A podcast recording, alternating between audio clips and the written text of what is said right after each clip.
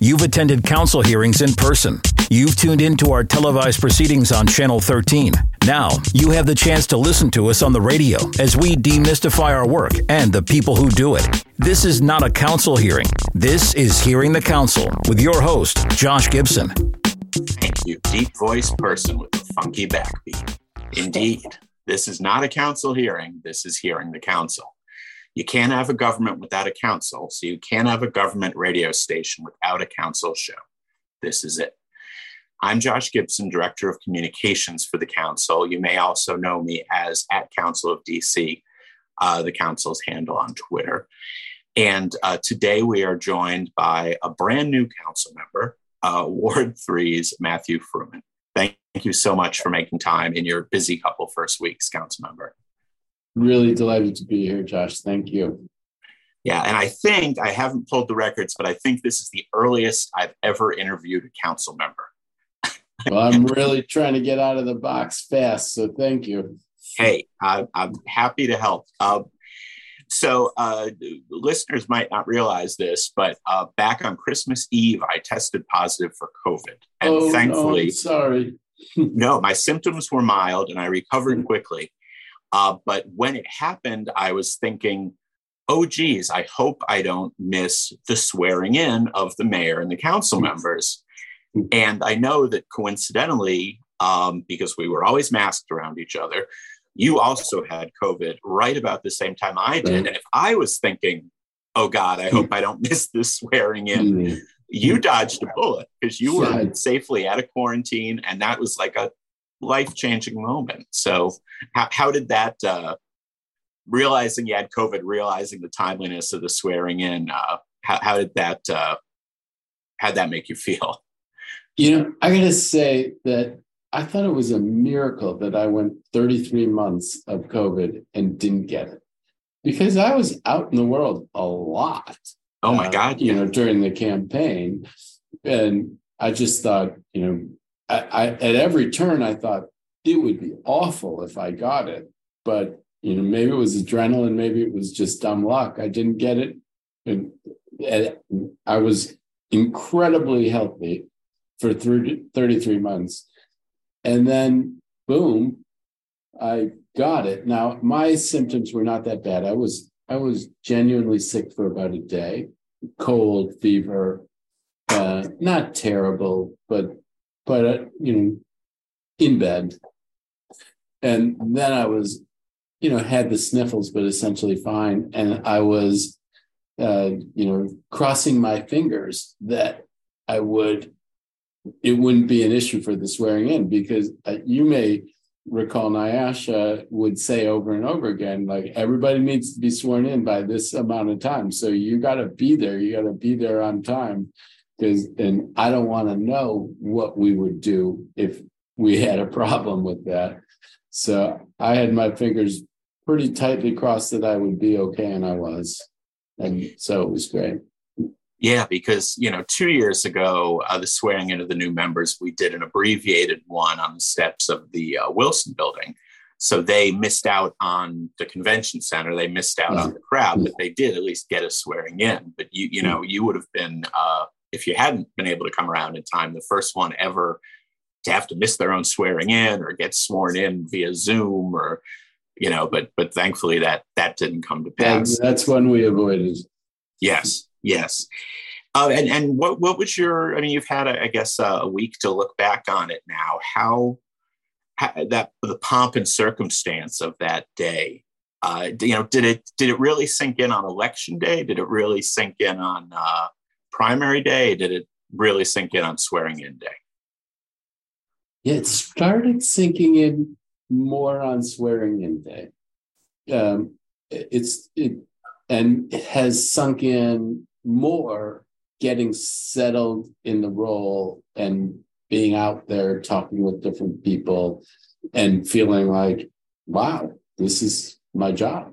Um, after the primary, everybody said, you know, of course, you're going to be the next council member. But I actually didn't allow myself to believe that. I felt like I needed to campaign uh, hard and earn the votes of Ward three voters in the general election.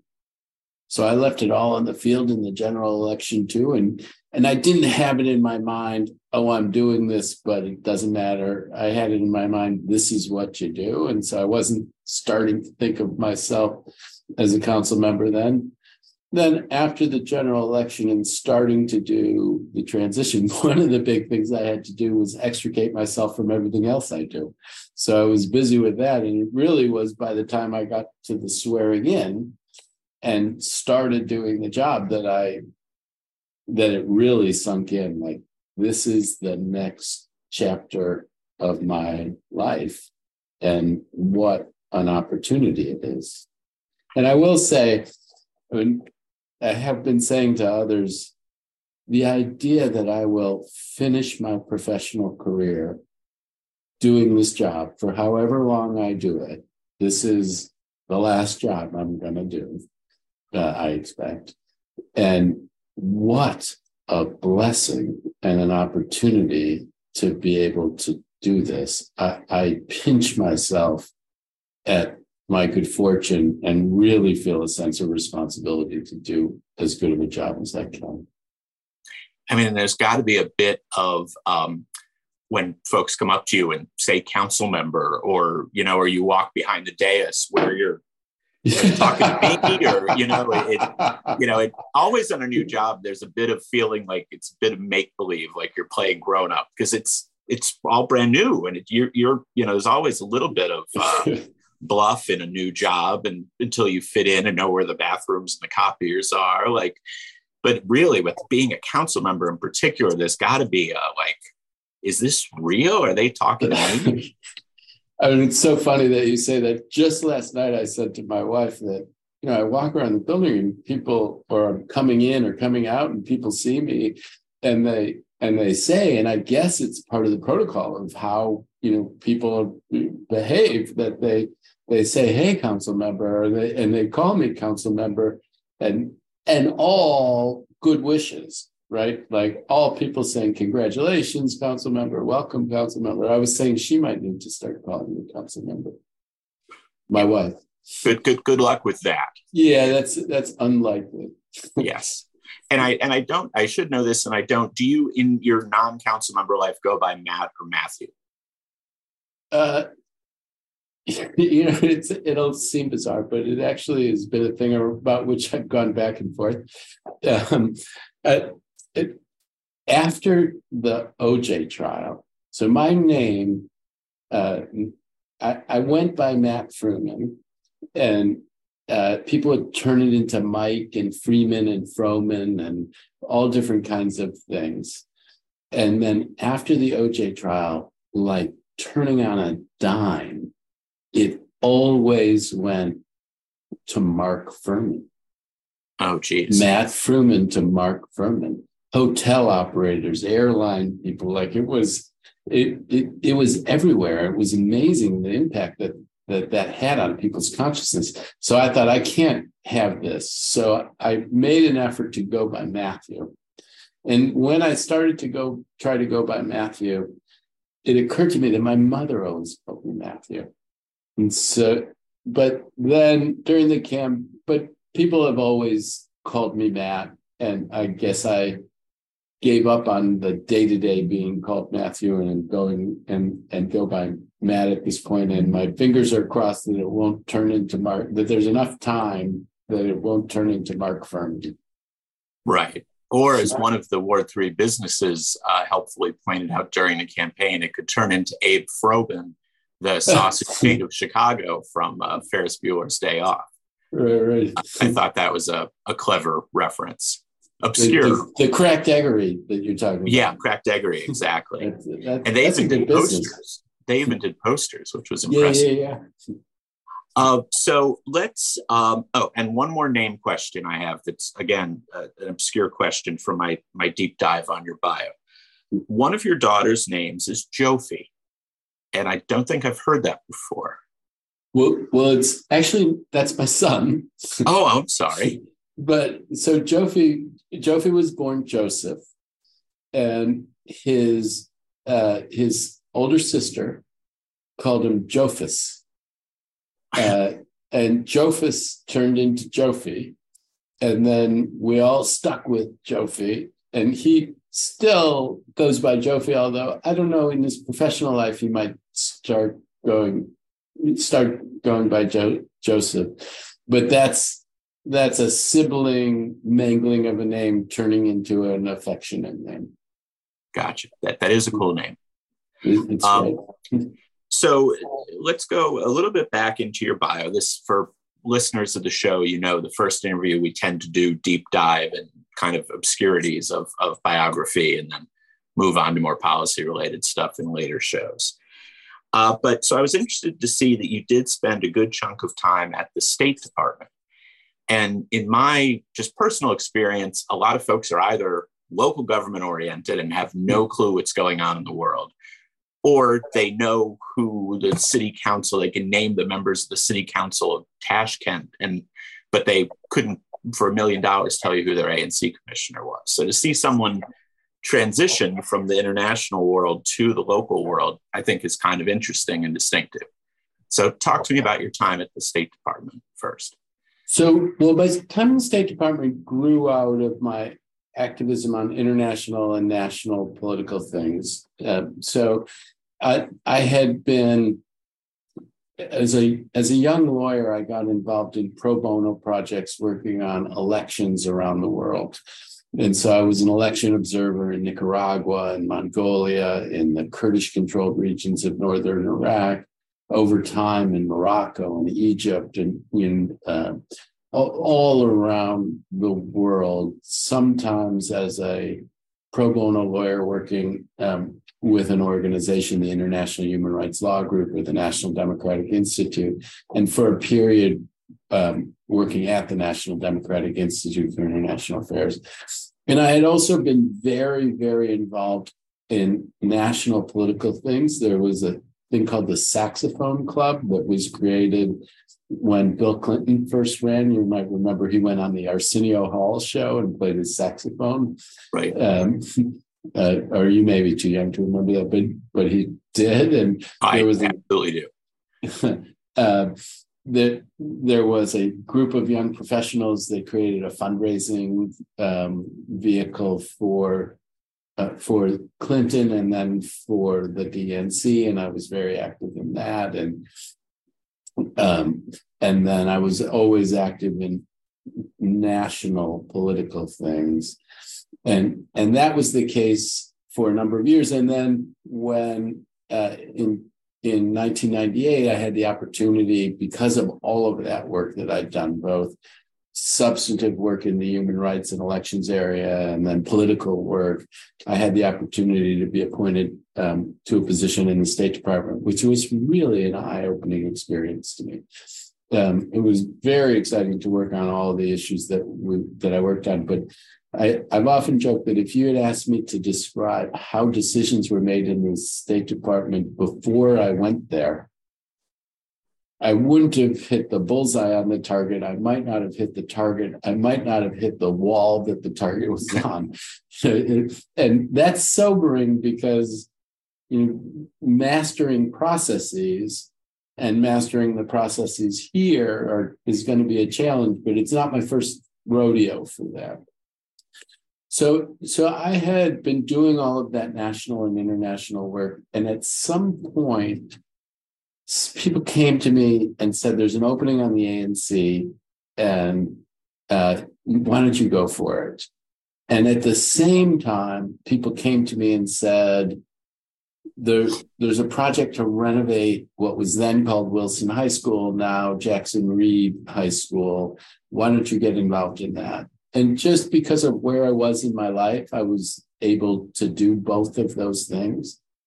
And I turned on a dime. I got involved in local issues that I had not been involved in before. So you, you, my world, it's not, I'm not a Renaissance person who does both of the things at the same time.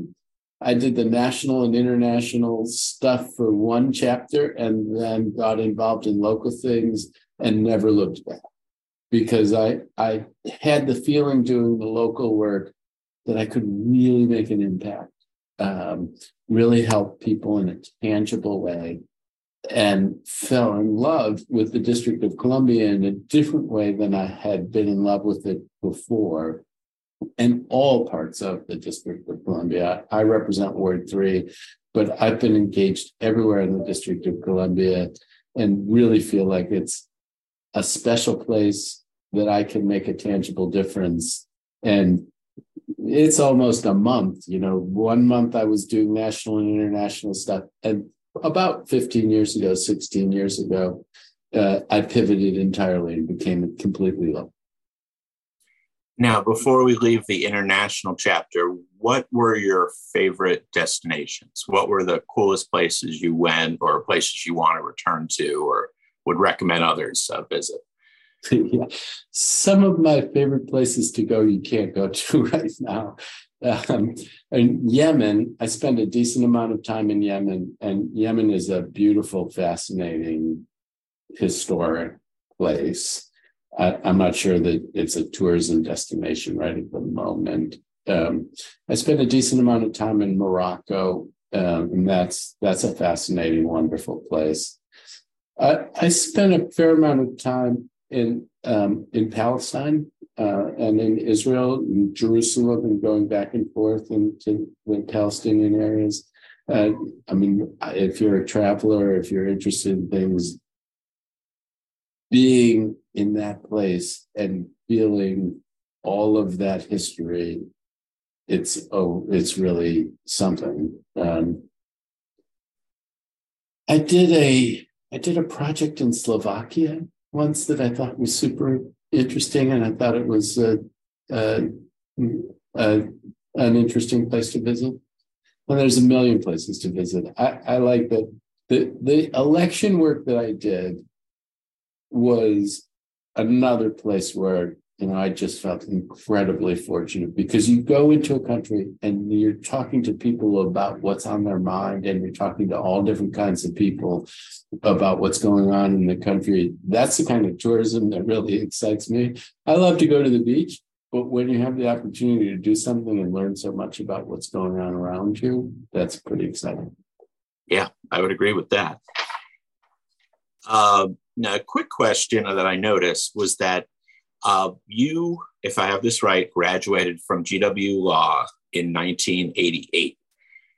Now, Mary Che started teaching at G W Law earlier than I thought, in nineteen seventy-nine. So you could have been in her classes. My question is, were you? I, I was not in her classes. I think, and I talked to Mary about this just the other day, Um, I think she took a sabbatical at some point, but she was back when I was there. She was there. Um, and she was, you know, the great constitutional law teacher at the time. Uh, I had a, I had an excellent constitutional law teacher, just didn't happen to be her, but I knew her by reputation when I was at G W. I did, I wasn't in her class. She it, it just amazed me, because I, I was born in seventy-two. So the thought that she's been teaching at G W Law since seventy-nine with sabbaticals, yeah, yeah, yeah. Um, is just remarkable. She's so she's uh, so vibrant that I never. Yeah, it's really, so seventy-nine. What does that mean? So forty plus years she's been teaching at G W. Yeah, yeah, wow. yeah. Isn't that that's nuts? That's amazing. Uh, now, another a distinguishing characteristic in your your bio is, I believe, you are the first former congressional candidate that. Uh-huh. I, Uh, interviewed, and that it's front and center on your Wikipedia page, you know, so it's not mm-hmm. buried history, but it was the first I had seen of it. Right. Um, and what I appreciated was, if the story is true, that your father tried to convince you to run for Congress. You said, I've got stuff going on. Why don't you do it? So he did. And then in the next cycle, you did. This is in uh, Michigan. Is, is that roughly accurate? Yeah, I mean, that's, that's, That's accurate. A, a little bit of tweaks. I mean, she, my my father called me up in um, nineteen ninety-five, and I was a young lawyer and active, you know, on national political things. And he said that the Republican Party, the the place where I grew up, was viewed as a safely Republican district forever. And he said, but the Republican Party, and this is after the Gingrich Revolution, the Republican Party has changed and the district has changed and the Democrat can win here and you should come back here and run. And I'm sitting at my desk, you know, we had two small children and a third on the way. And I thought, like, what? so, so like to get off of the phone, I said, well, Dad, you know, if you think it's such a great idea, I don't think it works for me, but why don't, why don't you do it? And that was really just to get off the phone. Uh, he was a seventy-five-year-old retired psychiatrist at the time. And so I did, I did not imagine that that was going to actually happen. Um, and then, but the thing about the call was, it was my father's way of saying to me, think of yourself as a person who could be a congressman, which as a father-son thing was a really lovely thing for him to have done. Um, so a couple months later, he calls me up and he says, uh, the party's endorsed me, I'm going to be the candidate. And it's another time where I sort of fell off my chair because I thought it worried me, the idea of my father out there running for Congress. Um, what my father, my father was a brilliant, brilliant man. And his observation about the district was a thing that you've seen in the transformation of American politics since two thousand, where the suburbs have flipped and are now Democratic, whereas they had been Republican. He saw it immediately. When, so I went back to run his campaign and to make sure that, you know, it went as well as possible. And when I did it, a lot of people there said, you know, you it's great he's doing it, but you should do it. I didn't go back the next cycle because I had the got the opportunity at the State Department. But by two thousand, I thought if I'm ever going to do it, I need to do it. And so I, I went back and did it. And I did the best of any Democrat since nineteen sixty. And my performance in two thousand woke up the local party uh, the, and the state party.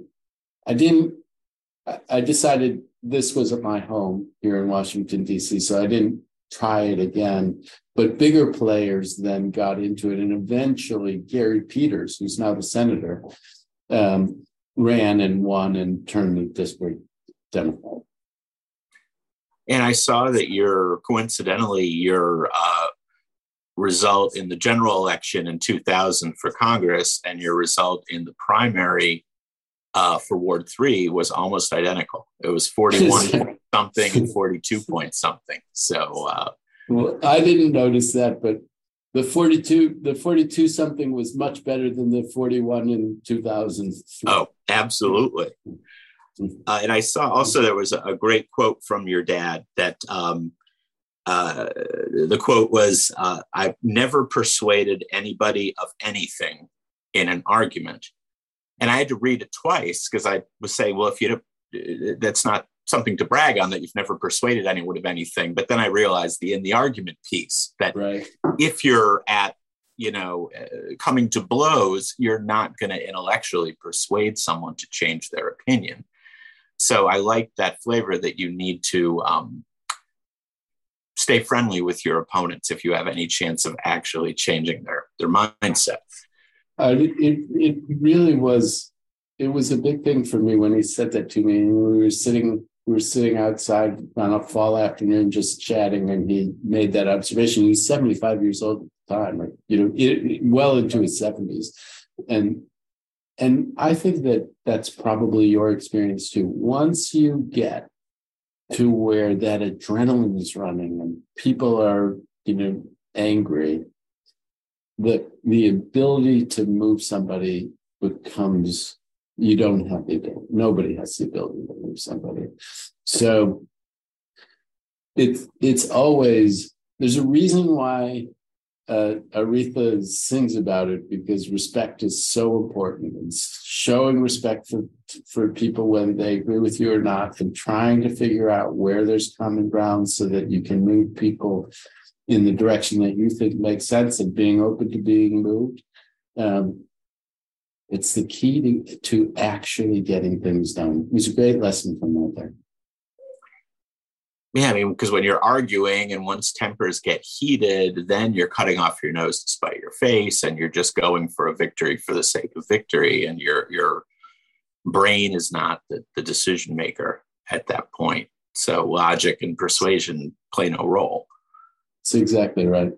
And it's why, I mean, Congress is the way Congress is now, I well, think, because there's so little reasoned thought and only vitriol and uh, spite at play. But ha- I mean, it happens everywhere. You see people who who take a position and then they they demonize the other side, and then they have to win. And and then it's about winning as opposed to getting to a sensible and successful result. And I, I think it's actually fortunate that I am having this opportunity at this stage of life, because I am the least likely at this point to fall into traps like that than at any other point in my life.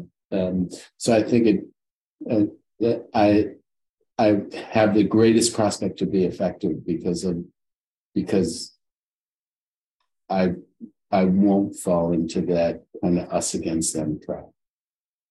Yeah, well, word, words to live by.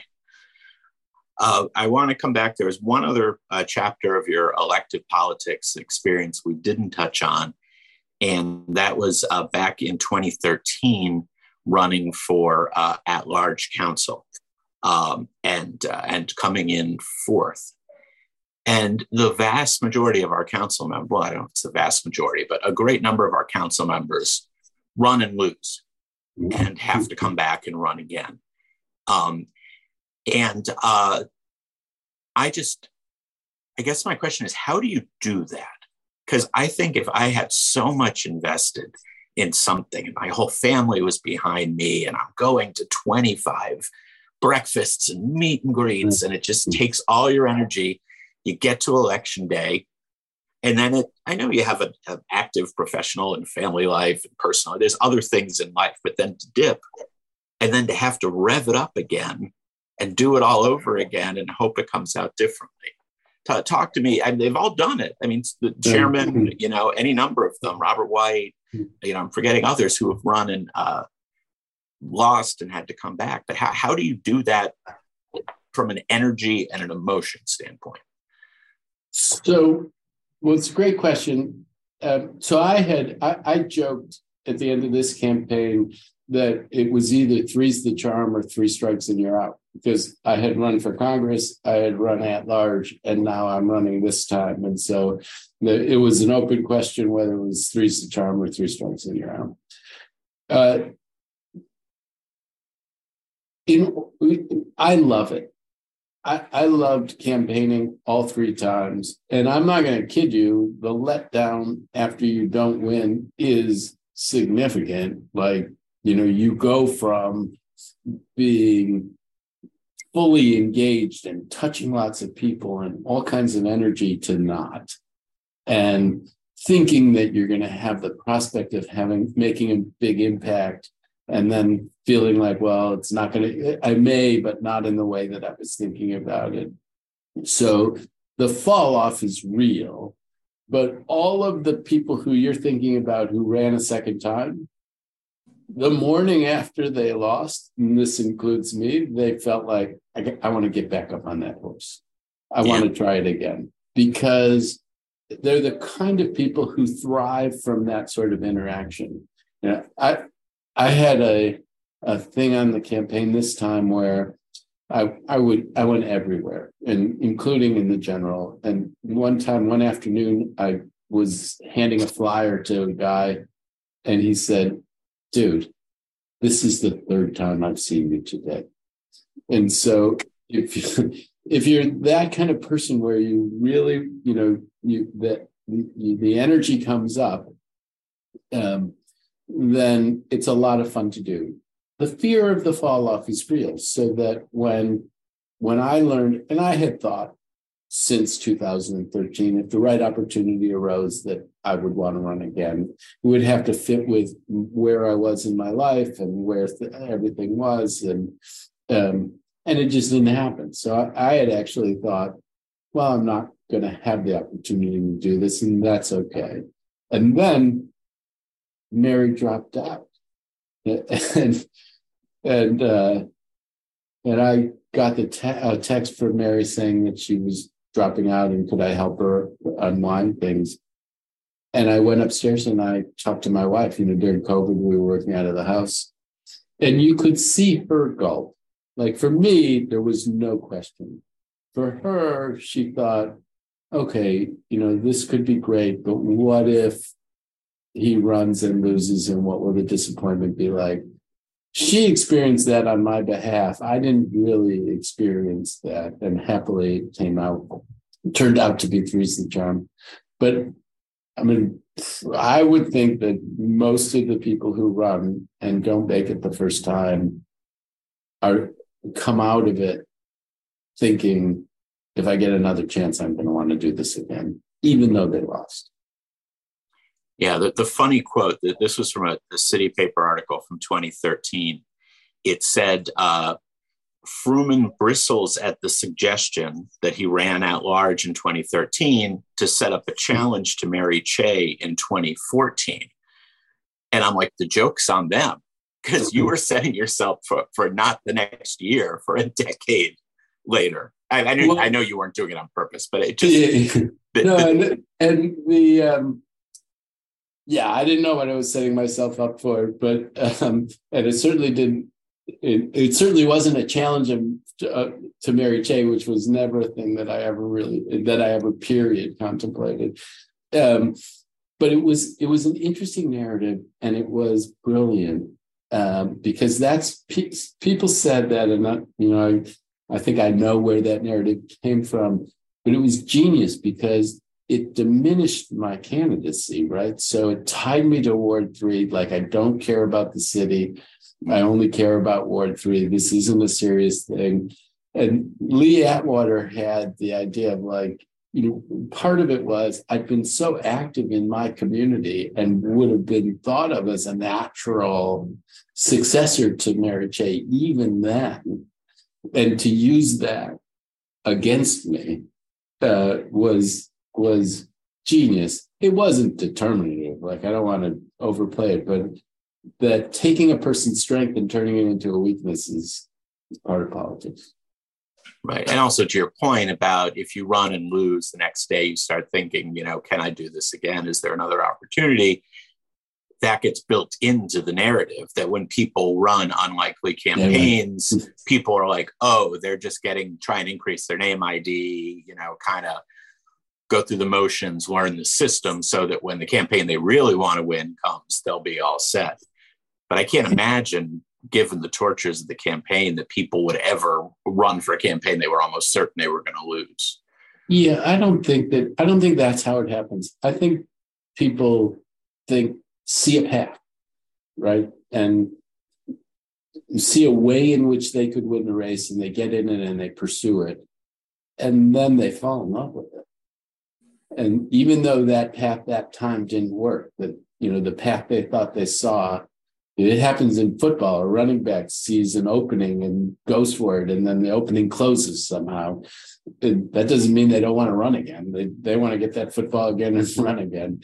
And so I don't think it's, oh, I'm going to do this, and then four years, six years, two years, I'm going to run again. It's that they do it, and then they think, wow, if I ever had the chance to do that again and try to, I've learned so much, and I, I that I'm going to want to do it if an opportunity came up. Um, I will ask you, I'm going to ask you one more uh, question. I'm going to ask you one policy question. Um, and then we go, we have a sort of humorous uh, closeout round. Okay. Uh-oh. uh, uh, but the policy question is, um, some would argue Um, that your experience uh, or the experience of the Ward three primary had a bit of a ranked choice voting analog flavor to it. Uh, um, where do you come down on ranked choice voting if it were to come back before the council? Yeah, I like the idea of ranked choice voting. Um, I think that I think the way the, elections, and I worked on elections all around the world and all different, seeing different permutations of different kinds of systems. I actually think that the argument for ranked choice voting is only getting stronger. And the reason is with our fair election system and the relatively low thresholds to qualify as a candidate and to have enough money to, to run as a very serious candidate. So fair elections and ward election, I, I think you get like, if you have two hundred donors from the district and you qualified and say they're fifty dollars donors and that's ten thousand dollars, and then you get the forty, uh, the fifty thousand dollars in matching, now that's sixty thousand dollars, and then you get the forty thousand dollars as your base payments, you got one hundred thousand dollars, two hundred contributors, and you have one hundred thousand dollars to spend on a campaign. More and more people are going to think, I'm going to throw my hat in that ring and I'm going to be able to run a very, you know, full campaign. So then you have lots of candidates on the ballot. And a challenge for people in the Ward three election was we had nine candidates. I, I obviously think that I was the best choice to be the Ward three council member. There were eight other great choices. You know, those the people who were in that race, they're, you know, each one of them had something really special that they brought, a lot of talented people. So I didn't envy the voters who had to choose amongst us. And ranked choice voting would have given them the ability to uh, to express express their preferences and make them count in a very crowded field of able people. So, so I, I, I support it. Yeah. I mean, it, it's a little bit like if you went in a restaurant and you ordered the, you know, a side salad as your dinner and they were out of side salad. So you just had to take whatever the next dish up was, instead of saying, well, if you don't have the side salad, I'll take a, you know, another vegetarian dish or something. You know, at least if you can rank things, it, it makes sense that even if you don't get your top choice, you, you know, can at least um, work your way through a progression. And, and and you can cast your vote for your top choice. I mean, often there are situations where people say, well, you know, that person might be a great candidate, but they have no chance to win. But they're the person who you really believe in, and you want to show your support for them. Scaring people away from casting their the vote, their vote of choice, because it's not practical. Um, to the extent ranked choice voting helps on that, I think it's important. Yeah. And also the fact that, I mean, you're, you know, you getting a forty-one, forty-two percent in a heavily contested race is a very high number, but in a lot of contested races, we have council members. Some of our best council members came on the council having gotten, at least in their primary, a very small uh, percent of the vote. And at least with ranked choice, you know, at least in the ultimate round, you have someone who has the majority of voices behind them. That's interesting. Um, so speaking of uh, choices, we're unfortunately we're out of time. So we're moving on to our, our uh, humorous closeout round. And speaking of menu choices, um, this is something I've done at dinner parties for years. And every single council member who has been around since I started uh, about ten years ago has answered this question. Um, these are different desserts. Uh-huh. Cake, candy, cookies, ice cream, and pie. Yeah. And I'd like you to rank them from your most favorite to your least favorite, ranking all five of them. All right, well, pie's my favorite. Ice cream is my second. Cookies third, cake four, and candy five. But I would like ice cream and pie together if that's a possibility. Okay. It it is interesting. I keep it. I keep a chart. I would have to quickly check and see if you matched with anybody. Um, but it's interesting to see how people answer, because many people ask questions about, well, what about chocolate, or what oh. if what you know? And but it's some. It's funny. Some people answer right away, and I, I admire that. Um, that that. I, I guess I envisioned each one. Like I'll tell you, I I pictured blueberry pie. I didn't ask about it. And chocolate chip cookies. And uh, the, the chairman uh, also, I believe, put pie first. And I think he volunteered that either rhubarb or strawberry rhubarb pie was his favorite. So well, that's, maybe, a, that's a tell. Oh, yeah, it's, it's a total tell. Um, but maybe you guys can build a uh, some sort of a pie coalition. Um, so, you know, the chairman is, I believe the chairman's originally from Cleveland and I'm from Detroit. And rhubarb is a Midwest thing. So that would make sense. So maybe maybe that's where it comes from. I think of rhubarb as a Midwestern thing. I, Do you I, think it's around here? Have you had it? Have you ever seen it here? Uh, yeah, I've seen I've seen it at the farmers markets and stuff like that. I don't don't see a lot of rhubarb pie on menus, but that could just be um, common sense, for lack of a better word. Um, but uh, but anyway, thank you. Uh, we're sadly we're out of time. We're a little over time actually, but um, this has been a lot of fun. And uh, I hope you come back. Uh, we, like I said, do policy, uh, but also try to keep it light and fun in the future interviews. I, um, I would I would love to do that. Um, next time I won't bring up the O J trial. Though. Yeah, that is, I think, is another first. But a really good, well thought out reason to, to, to uh, determine which version of your name to use. Um, Well, uh, anyway, I'll be grateful to have you back uh, as soon as you'd like. Uh, but uh, thank you uh, very much for being with us today, listeners. Uh, remember to subscribe to our podcast on SoundCloud or wherever you get your podcasts. Just search under Hearing the Council. Thanks again for ju- joining us. Tune in next time. We're on D C Radio at ninety-six point three on your F M H D four dial or at d c radio dot gov. I'm Josh Gibson. This is not a council hearing. This is Hearing the Council. Thank you, council member. Take care. Thank you very much, Josh. All right. Bye-bye.